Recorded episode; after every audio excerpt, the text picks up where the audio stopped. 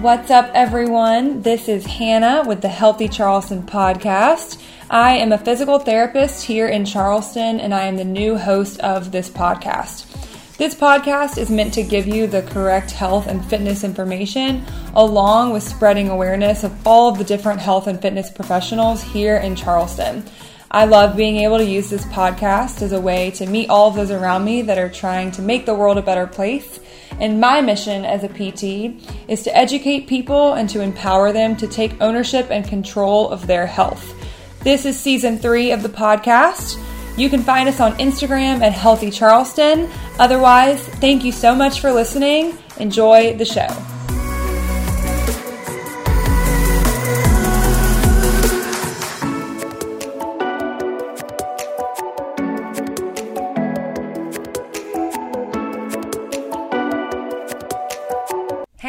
You. Thanks so much for listening to the show. This podcast is sponsored by Made to Move Physical Therapy, and we believe that movement is medicine. If you have been dealing with pain that's preventing you from doing what you love, and if you're looking for a healthcare provider to help you meet your goals, then go to made2movept.com slash contact us. That two is the number two. Fill out the form and reference the Healthy Charleston podcast. Listeners get 10% off their first session. Welcome back, everyone, to the Healthy Charleston podcast. This is your host, Hannah, and on today's episode, we are talking all about ACL injuries with our ACL Performance Lab specialist, Laura Sapper. So, Laura shares her story and her background with us, and then we drive straight into the hard hitting questions like why are there so many ACL tears? Why is re-tear rate so high? Why is the system, how is the system failing ACLers, and what does quality ACL rehab actually look like? The main overarching theme is that we should be focusing on the athlete with the ACL tear, not just the ACL tear, and that this process is way more individualized than what you know traditional timelines, traditional rehab, insurance reimbursement allows for. And a lot of this is taking ownership as a rehab professional as a whole that we can do better, that we can provide better care for these athletes, and that's exactly the goal of the ACL Performance Lab. Designed specifically for the ACL athlete, the ACL Performance Lab is located in Mount Pleasant in a clinic with all of the tools, all of the weights, all of the space, all of the equipment needed for a safe and a strong and confident return to sport. Laura works one on one with each client whether you just had ACL surgery and you need an all in plan to return to sport, whether you're hoping to prepare pre surgery or if you're choosing to go the non operative route, or if you're looking to supplement your current PT or bridge the gap between insurance cutting you off and insurance running out and those few months, very, very important months where you return to sport, we will create a specific plan for you and your goals. You can find more info about our ACL Performance Lab in the show notes. Otherwise, get ready to learn a lot about ACLs. Enjoy the show. All right, everyone, today we are talking all about ACLs. ACL injuries, ACL tears, ACL rehab, and all of the intricacies of the ACLer, which ACLer is the, definitely the politically correct term for person who has torn their ACL.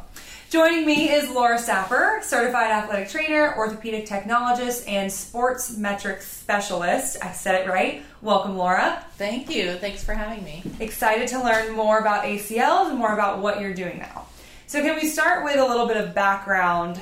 Where are you now? How did you get there? Why ACLs? Just tell me your life story. Um, okay, yeah. it all started in life story. It all started. I, like a lot of uh, rehab professionals. I developed a passion for sports medicine back in high school. Uh, you know, being an athlete, being a high school athlete, having injuries, I kind of became passionate about getting getting back to sport and what that took. Um, I thought I wanted to go to physical therapy school, so I ended up shadowing uh, PT that was at my high school and split my time between her and an athletic trainer.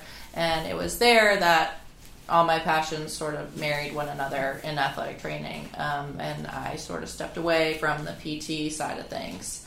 Um, athletics the fun, young, active population, the fast pace of like emergency response and emergency medicine, and then of course the rehab and manual therapy. So all of that combined sort of brought me to athletic training and, and why I really grew a passion for it. Um, when I went to college, I finished my degree and I became an athletic trainer and an EMT. Oh, Um, I did yeah. not know that. Yep. Okay. I, I worked as a volunteer EMT um, in Maine for well, Is that I, why your CPR like you can teach CPR classes? well, I yeah, I got trained in CPR Okay, too. okay. That's We'll one get of the reasons. um, and so started working in sort of the traditional athletic training session uh, setting at college and then at a high school level. And I was at the high school for seven years, essentially being the sole uh, healthcare provider for a, a school that had about 900 kids. Is that here? Mm-hmm. Yep, in Charleston. Okay. What? Port- yeah. What school was that? Porter Gaud School. Um, so they didn't even have a nurse till 2016. So I was essentially it. You had to know, do everything. Everything. I mean, you were like, wait, were you like the person that if someone had a headache or a stomach ache, they came to you? yeah. So the third graders, you know, You were Mama. Laura to everyone. yes, yes. Thankfully, thankfully, uh, I think for a few years the receptionist in the elementary school was a retired nurse, so good. she dealt with at least the little ones, and I dealt with middle middle school and high school mostly. Um, but after you know seven years there, I decided to leave and pursue you know academic interests and. Um, I just really wanted to learn more. I didn't think that I was um, getting better uh, working 80 hours a week, and Oof. Yeah. it was tough. So I went into orthopedic practice, worked alongside orthopedic surgeons and PAs, um, essentially evaluating patients, ordering x rays, testing, and uh, ultimately getting people set up for surgery and going through the process what to expect recovery, rehabilitation, giving them exercises before they started formal physical therapy. Um, and it was really there that I learned my specific passion for the ACLers because it's just such a devastating injury. Usually happens in that young active population that I have always been passionate about. Um, and there's just so much missing for that population. They, um, you know, I learned that there's a lot of care that they have to do on their own or ha- have had to do on their own. And the re-tear rate is so so high that it just feels like there's got to be a better way. And so fast forward to now uh, i am now at made to move's acl performance lab which we've just started. And uh, our goal is to really raise the standard of ACL care and return to sport and lower re-tear rates and also prevent those ACL injuries from happening in the first place. So, So just really attacking specifically ACL injuries. exactly. Yep. So you you started like trying to decide between PT, athletic training. You ultimately chose athletic training because it felt like you could actually do more. Like there was more athletic populations. You were on the field. You were more involved in before the injury, the actual injury, and you know after the injury. Exactly. I felt, at least in athletic training, that you could really see someone through, you know, the whole lifetime of not only just their injury, but their growth, you know, uh, especially in the traditional setting in high school. I got to see some of these kids from the time they were in fifth grade to graduating high school. So that was really important for me. And with ACLers, it's just such a long process that I do get that um, same feeling of being able to work with an athlete, not just on their injury, but throughout the psychological aspects of the injury as well as you know growth and, and personal and personal growth Physical growth as you actually grow. yeah yeah Yeah, it's cool because you have this nice blend of like working as what you think of as a typical athletic trainer, like work. I mean, and a nurse apparently working in the school with the athletes themselves, and then you also have the experience in the surgery side, seeing what they really go through, and helping now your ACLers like know the options about grafts, know what surgery feels like this versus feels like this. Like you know now how to help them know what to expect and and ultimately like how that will affect their whole journey with their ACL injury. Yeah, absolutely. I mean, there's different paths you can go down with an ACL tear. Um, even even broken down, if you choose to have surgery, there's lots of different options, and each surgeon is going to have their own way that they like to do it, and there's not necessarily a wrong or right way, but there's just a lot of pros and cons to each, and it's hard to it's hard to speak to a surgeon and know you're getting an unbiased opinion if they have a preference. Um, so, really, it's important to do your research about what's important to you and um, know what you want before you maybe pick a surgeon or get a second opinion. Yeah, I mean, there's pros and cons to all of them, I'm sure. Absolutely. And, like, you probably don't want your surgeon doing something that they're not comfortable with. Correct. You know, I think that the surgeon should do their preference but maybe you need a different doctor, or maybe mm-hmm. you need to take a step back and do some things before you have surgery to make sure you are going to have the best possible outcome. So, you have seen like the growth of like the increase of ACL injuries. I want to say in this country, I'm sure it's everywhere else, but also maybe in this country. Like mm-hmm. it feels like, you know, back pain has gotten a lot of press. Back pain is huge around here and somehow now ACL injuries are extremely common. Like I think I was talking to one high school who had nine this season. Like, yeah, it's crazy. How did we?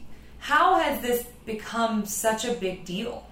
Well, I think that a lot of younger athletes are starting to specialize earlier and overtrain um, so that's w- one issue. Um, whether you are of the opinion that it is an issue or not is a different conversation.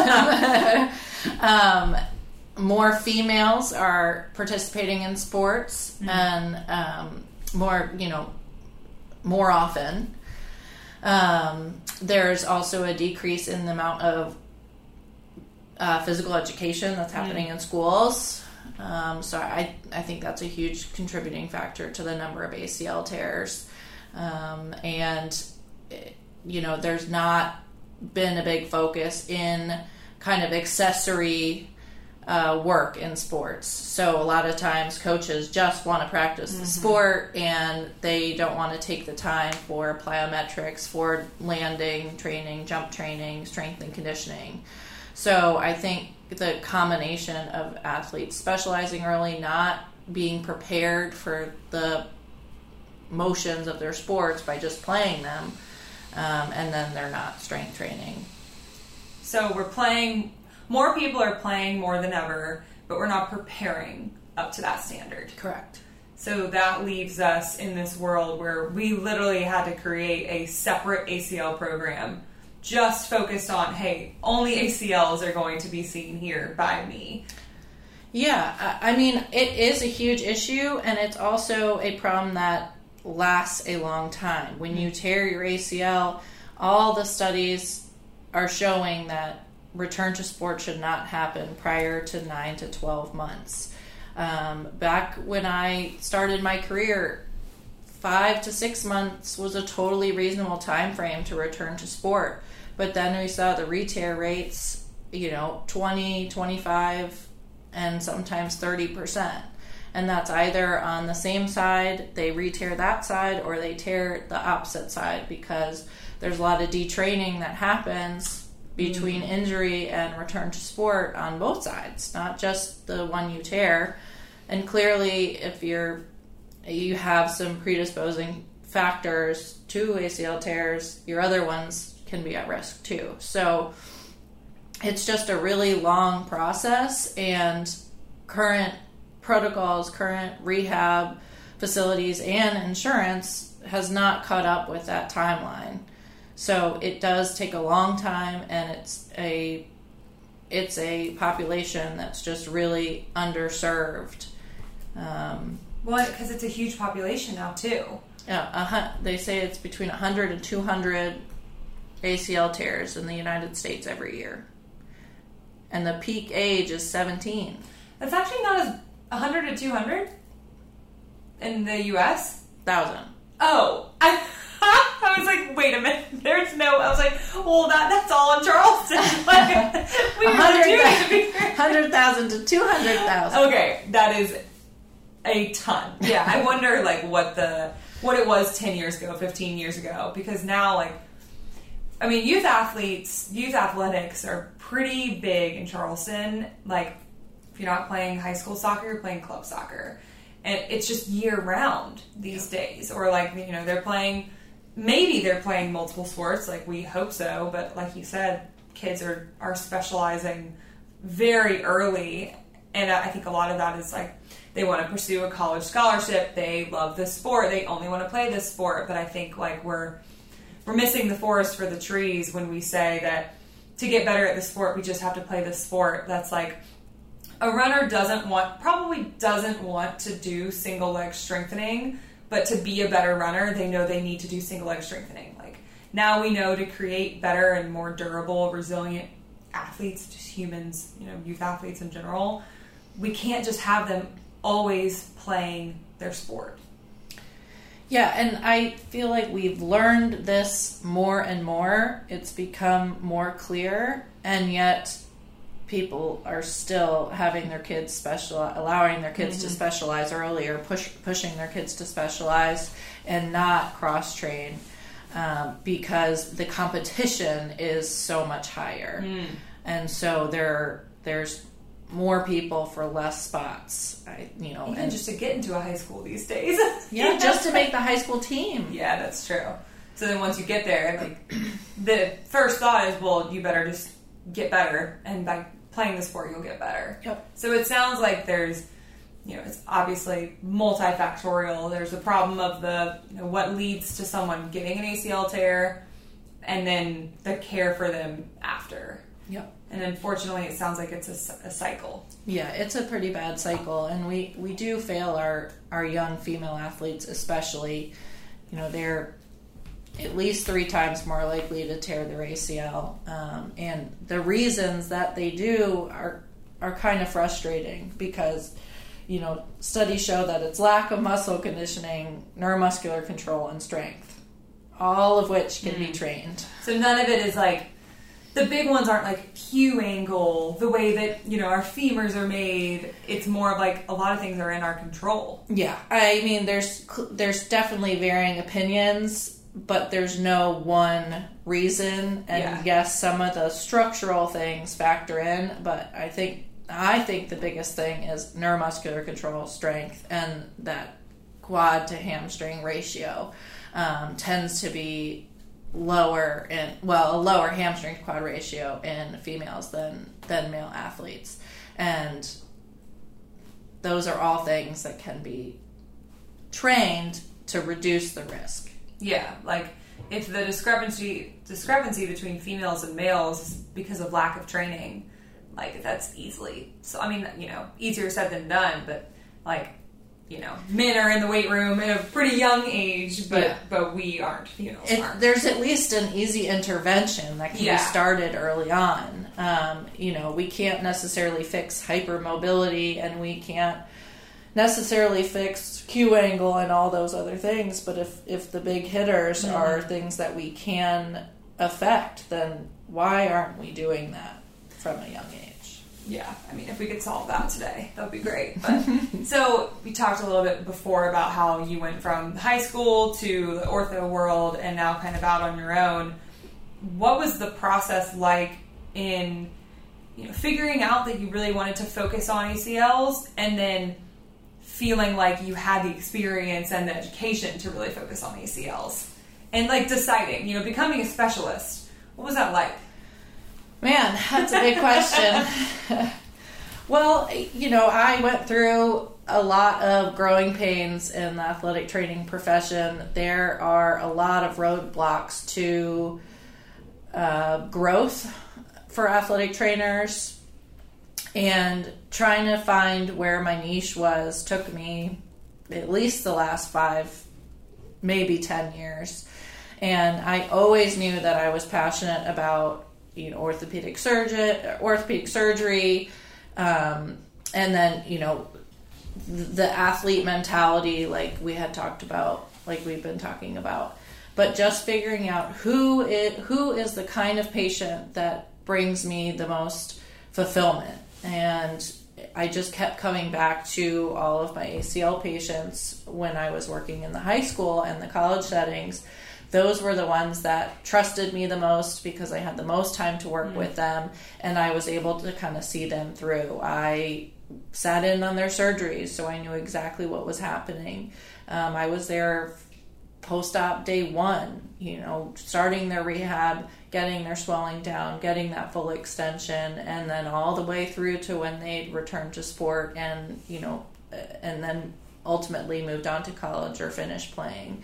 And so that really filled my cup and so in in my time reflecting I decided that I wanted to work with with these athletes specifically, and it was just as as I started to learn more and more about the best practices for ACL return to play and rehab and surgery and all of it. That's okay. Edit. I learned that there was just so so much room for improvement and you know insurance is maxing out these these athletes benefits at four maybe five months if they're lucky and even the therapy that they're doing if they're in a facility that doesn't have the ability to properly load them then I don't want to say they're wasting their time, but they're not setting themselves up for success if then they have to do the last four months five months, six months of rehab on their own or mm. with their high school athletic trainer who doesn't necessarily have the time to dedicate to it, then we're just becoming that statistic again of 20 to 25% re-tear. So one fourth, one in four of all ACL surgeries, repairs, re-tear. Yeah, yeah. I mean, I think, I think it's, you know, between one and four and one and five have a re-injury either of that side or the other side. Yeah. And I think the fact that it can be the other side says so much more about like the athlete themselves rather than just like the graft. It's more of like this athlete was not prepared to return to sport, not necessarily the graft. Because on the contralateral side, which for those of you listening who don't know what that means, the opposite side, I remember learning that in school. I was like, what the heck are we saying? Well, ipsilateral sounds even crazier. so they tear their left knee ACL and they get surgery, and then, you know, they return to sport and their right knee tears. And it's like, you're, they're just so deconditioned. They haven't been doing anything for months. They haven't been playing and practicing the way that they're used to. Yeah, everyone always says, "Oh, it's such bad luck," and Oof. you know, it's really, it's really not. You know, they've been sort of failed by the system because everyone's so focused on oh well we need that graft to heal down and yes there are these you know healing principles and healing guidelines for graft acceptance and revascularization and all these words mm. but we're not preparing these athletes for the movements that their sport requires cutting turning twisting sports eh, you know you're putting this you need strength and you need to be prepared for those motions. And then if you take someone who hasn't been doing those motions for four, five, six, seven, eight, nine months, and you just throw them, and you throw them back in, and on top of that, they're scared and not psychologically prepared. Eh, you know, we're just really setting them up for failure. I remember, I'm sure you do too, like 2020 when there were no there wasn't a lot of practice, and then football season started, but they hadn't really like practiced in full pads yet. Like it happened with high schools, it happened with NFL teams. There were all of a sudden like so many more injuries. I was very glad that I wasn't an athletic trainer in the traditional sense in yeah. 2020 for a number of reasons, but it must have been so hard to prioritize to figure out what to prioritize when you only have such a limited time to get back to sport. And that's again, that's like taking someone who hasn't done what they're used to doing and throwing them into something they're not prepared for. They're going to get injured. So it seems like traditional, maybe traditional ACL care is only just focused on like that knee and that graft. But it, Yeah, I mean, they only have so much time with Yeah. them. So, again, they're prioritizing what they can. Um, and it's also, they're only working with them in a finite period of time. Where the rubber meets the road is past that four and five month mark. And that's when these athletes aren't having the oversight of, of someone who knows what they're doing, helping guide them and be a resource to them. Um, and then if early on, if they're not meeting their goals and they're not being loaded and they don't have full range of motion, then it's going to make those last again four, five, six, seven months so much harder. So we don't have the time already to focus on the whole athlete, not just the graft. And then we're sending them out the door way too early to then quote unquote do this on your own when they're not even they don't even have anything to base that off of because they probably haven't even gotten to a lot of the milestones that sh- they should be achieving if they're you know being kicked out the door at four to five months Yeah, it's a it's a poorly oiled machine. Is it oiled? Why? I, I mean, like I'm obviously leading you here, but like, what is the cause of that? Because I, I very much choose to believe that every PT, every ATC is doing the best they can. Why is doing the best that they can not enough? The timeline, the facility does not have the equipment to properly load them. Their timeline, as far as you know, the four to five month mark, or sometimes earlier, the amount of visits that their insurance will pay for, does not allow them to properly, you know, treat them and get them back to what they were doing before. And insurance doesn't see the value in return to jumping and return to sport. They can only you know pay for and justify return to activities of daily living.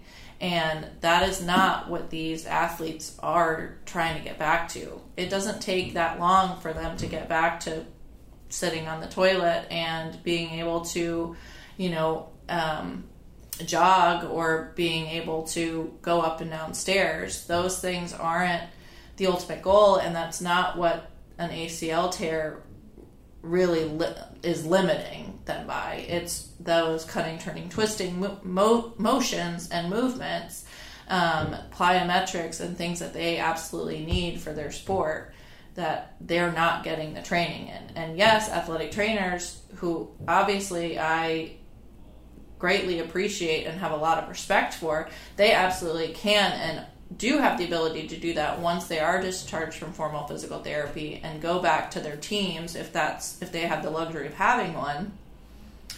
But they're also working with four, five, six hundred athletes, and uh, there's usually only one of them. So they also don't have the ability to give them dedicate the time and the resources um, to an ACLer that that they really need.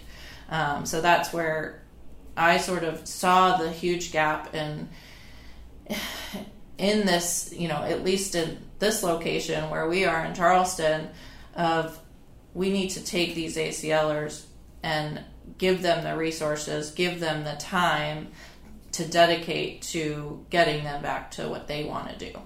So, like, it sounds like the way that we were solving the problem wasn't actually a solution. Like, okay, well, then you're just going to go and train with your athletic trainer, but your athletic trainer is working 80 hours a week, already serving, you know, all of the athletes at that school when these ACLers still need very specialized one-on-one regular care. Yeah, or it's the summer and hmm. no one's there, you know, especially with the timelines of return to sport. Let's say you play football and you tear in September and you're trying to get hmm. back for August. Well, what are you doing in those last few months of rehab on your own when school's out and you're not practice you don't have practice, you don't have your coach there, PT's discharged you. You follow, Yeah. you follow a workout program you saw online.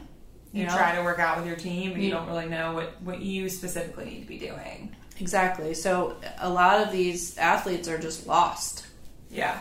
Overwhelmed, lost, afraid, unprepared. You know, that's not how you want to feel going back into your sport. Yeah, and most re-tears, I, I we need to quote quote it, but I believe that most re-tears happen within the first month of return to sport Mm. when they when they go back before they're ready. Mhm. Yeah. And isn't it like the the re-tear rate decreases by 50% for every month after 6? Every month after six until nine months. Yeah. So like the difference between 6 and 9 is huge. Yes. um, in terms of like what you were mentioning earlier with what we call activities of daily living i've had patients who are frustrated because you know according to this surgery different surgery but according to the surgery according to the surgeon they should be back doing their activities of daily living and they are but their activities of daily living are very different than than most people like how do we define activities of daily living i would argue that they're different for everyone. For this athlete, like playing football every day is an activity of daily living, but that's not what's included in the bucket term of ADLs. It's sitting on the toilet, going up the stairs, washing yourself, dressing yourself. Like all of those things are very, very valuable, but that's not what got this person injured. You know, I mean, I God hope not. Like, so now we're just saying like, oh, well, you're good to go back to living at like thirty percent the way that you were before, but those things actually weren't the problem to begin with. Yeah, and I'm I think that there's a huge value in traditional physical therapy getting people back to doing those things even people that do ultimately want to get back to playing sports and higher you know higher functional activities. But someone has to be there for those athletes and for those people when they have met those goals. Because going it on your own at least for most things is usually not that successful if you don't have proper guidance proper training someone that is educated in allowing you to return to your sport or return to what you believe your daily living goals are Yeah, like why are we doing this surgery if that promises a return to sport if we're not allowing them to actually try to return to sport? We're just like taking the joy and the love and the passion out of this kid's life. I mean, I, I think I could say that across the board. You know, if you're if you're just like, well, you're gonna have this surgery just so you can fix your old ACL, but you're never really gonna use it again. Like, what's the point? yeah, I mean, I think there's just this mentality of, well, if we do this surgery well enough, uh, hopefully it won't re-tear, and Oof. just statistics and science does not back that up. Um, and and all these studies are are fairly new. I mean, within the last you know five to ten years, things have really, really kind of shown us what we need to see, and practice has not met up with it met up with it yet. Um, and so that's why we're here yeah, because I just feel like it's such a blaring gap. It's just ironic that like insurance doesn't want to pay for return to sport, but they're they're gonna pay for the re-tear. You know, like what are you, you gonna pay either way? What would you rather pay for? Yeah. So, on a more positive note, what makes really high quality ACL care? Uh, being able to load athletes early on, um, you know, you sort of miss this vital period for, uh, you know, adaptation if you don't do that early on. So I think that's one of the biggest things. Um, I think individualized one-on-one care is is vital too because you really have to focus on that particular athlete and preparing them for the movements that they are going to need to do to get back to the sport that they want to do. Um, and I think just a a um, coordinated a coordination with the care team. So because this person this is such a long process and this is very multifactorial. There's their physician, there's their athletic trainer at the school or the team, there's their parent because again these are young people. Um, you know, as well as if if they're also working with an in network PT or then it is just good to have everyone on the same page. So I think that that's really vital to to making sure um, that you're starting out the the plan correctly, um, and then just making sure that you're able to incorporate plyometrics and jump training, landing properly, and just having the, a big enough facility for you to be able to do that um, is just really vital, especially in later later stages of rehab.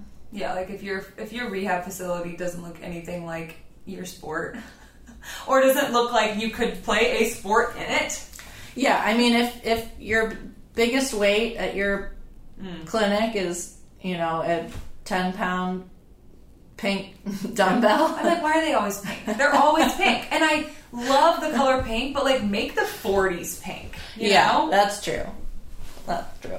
And if you don't have, you know, somewhere where you can run and stop, decelerate, change direction, then what are you doing? And if that has to happen in the parking lot, then so be it. But I mean, hey, yeah, use your resources. Use what you've got. But um, you know, I think it's vital that you have the space, the time, and the understanding of uh, of objective testing measures. And that's one of the biggest things is a lot of times just because you're in a traditional setting or in network PT and you don't you don't have the space that doesn't mean you can get by without te- properly testing and loading those athletes. So um, not only are there those healing principles that we talked about that have to do with the graft and revascularization there's also objective criteria that you have to meet to move on, and that is what is so vital in reducing those retear rates.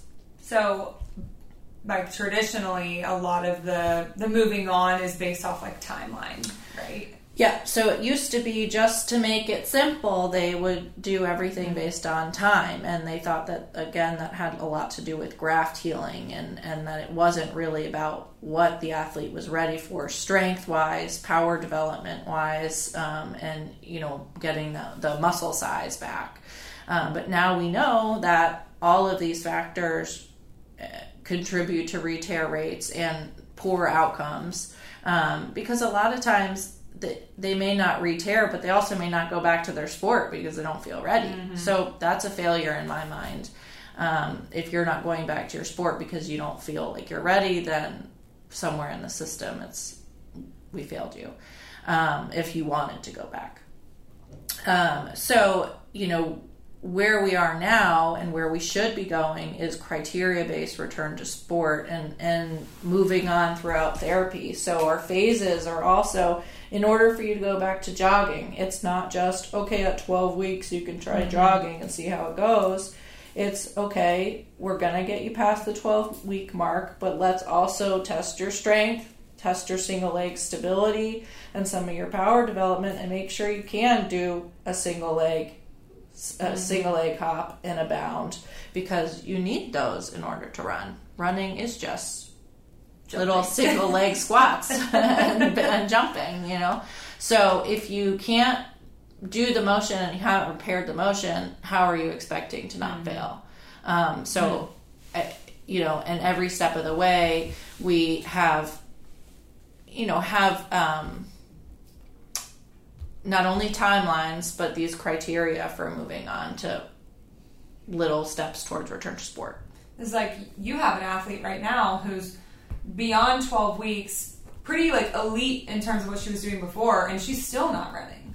Yeah, I mean, when I just don't see the value in sending someone back to running before they're ready, even if she really could. Like, if she absolutely wanted to jog, um, I think she would probably pass um, her criteria. But we took a step back and looked at this is why individualized care is so important mm-hmm. because we took a step back at what is really important to her and it's not all that important that we get her back to jogging as soon as she possibly can. It's her long-term goals are more important. So you kind of have to factor everything in. But yeah i mean her single leg hop is not is not fully there yet. So we're gonna wait and we're gonna phase it back in slowly over the next several weeks and I think she's going to be much more successful than if Mm-hmm. at 12 weeks she just decided to jog. Um, you know, because it would probably piss piss off her knee and cause swelling, and then we'd be taking a step back for no reason. Yeah, like what's like you said, like you would you would maybe pass, but like why pass when you can excel? And you know, 12 weeks versus 16 weeks, they might it might seem like not that big of a time to like make a change, but with this population, like if they're doing the right things, they can make a really big like really big progress, especially if they're doing things outside of what they're doing with you, right? If it's this like over overarching theme of you kind of being the quarterback and they're they have homework too. Yes, yeah. I mean, and this athlete in particular is putting in the work to do what she wants to do ultimately, and I think she's going to be very, very successful because she does have, you know, she does have that plan. We have an individualized plan. We have criteria we're going to meet, and we know what her goals are, and so, and she's putting in the work. So all those things together is just going to make her successful um, and we're not getting greedy. Yeah.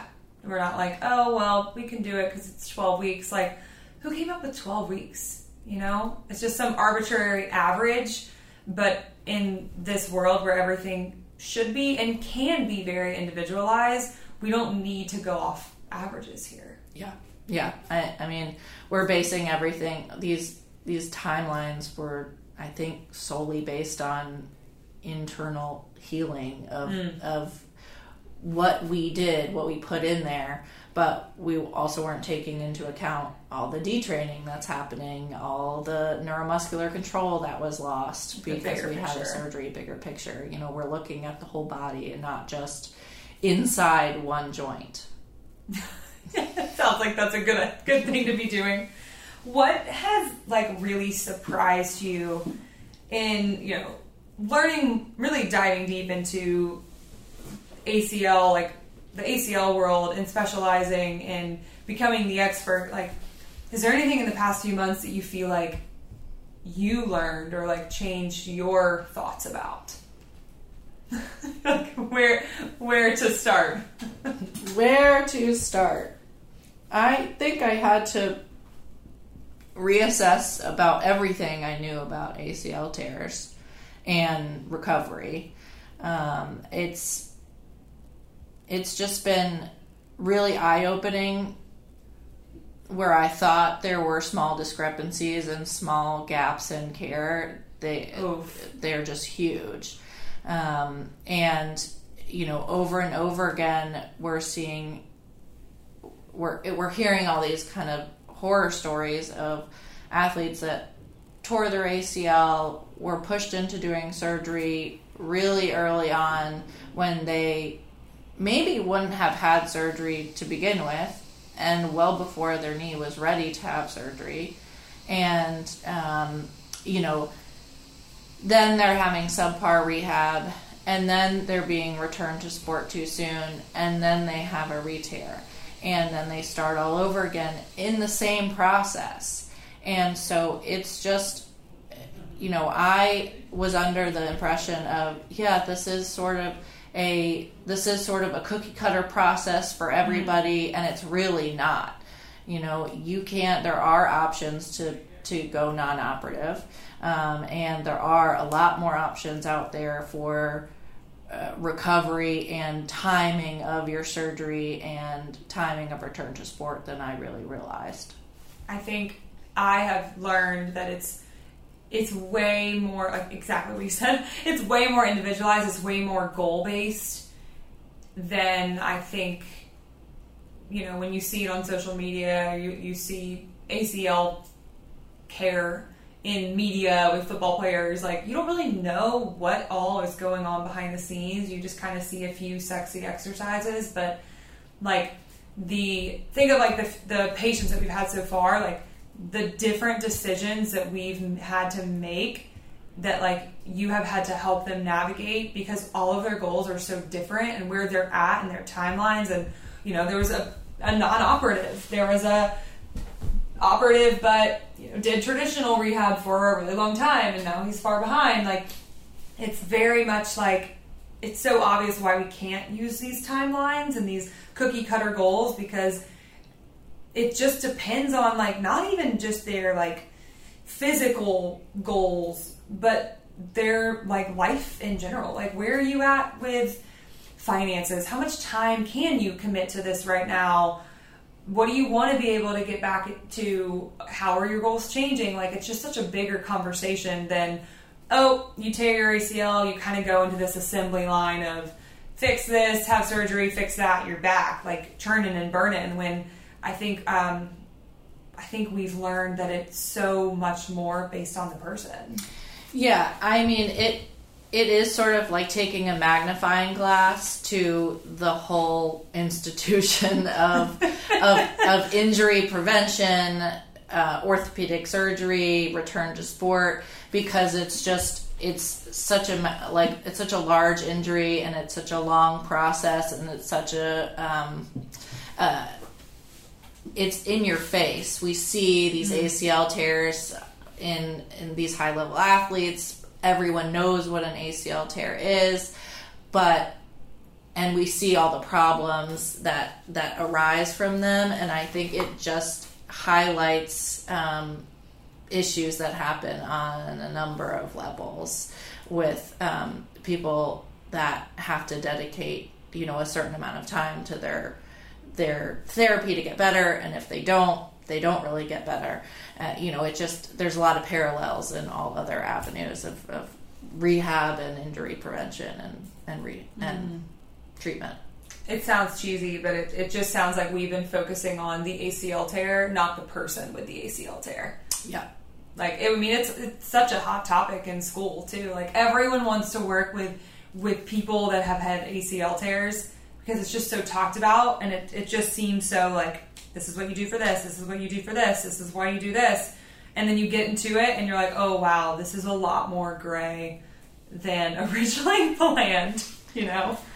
Yeah, I there's so much research out there, and oh, there's yeah. so many people that are involved, and it just is crazy that things are not better than they are. Yeah, I think a lot of it of what you said earlier, like we're kind of trying to solve the problem after it's happened. And yeah, like we can definitely make the aftercare really, really you know, more robust than it is.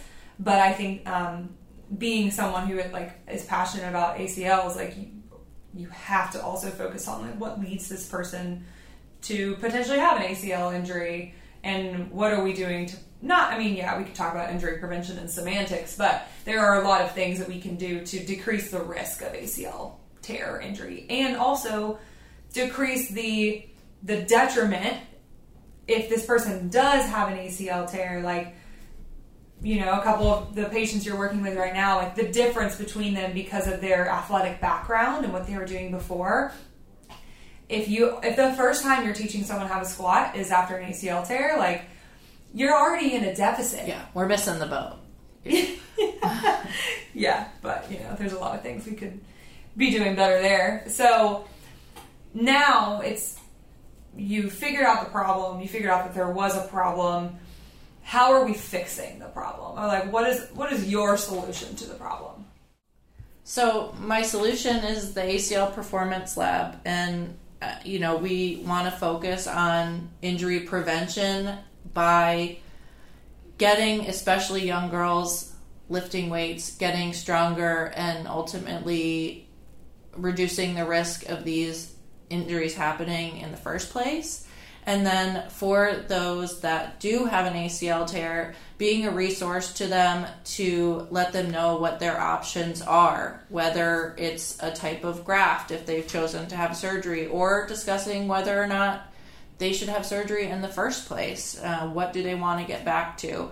And then, uh, you know, meeting those preoperative goals because it's really important, you know, for example, to have full range of motion, especially full extension before surgery. And sometimes that's just skipped for the sake of mm-hmm. time and and rushing the process. And so sometimes it's good to have those conversations before you've picked a surgeon Um, like we talked about, each surgeon has what they do best, and maybe you should find the surgeon that's doing what you what does best, what you want. Um, and then working with these athletes post operatively and then just after an injury, getting meeting those milestones, criteria based progression, phasing through properly when they're ready, and then ultimately returning them to sport. Um, hopefully, stronger, faster, and more resilient than they were before. How can our listeners and followers find you or contact you to get started? Um, well, you can find us on Instagram at made to move underscore ACL. The two is the number two. The two is the number two. Um, and then you can reach out to us through our website at made to move pt.com um, and fill out a contact information and, and we can kind of talk about what might be best for for you.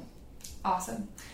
Thank you very much. I feel like I just learned a lot about ACLs, and it uh, it's sad because like it is such a like kind of a heavy topic. Like, but it is a devastating injury, and there's yeah. just a lot of problems that need to be solved. Thanks for having me. I mean, I hope to, I hope to be able to impact a lot of the ACLers in in Charleston. Awesome, everyone. Thank you for listening.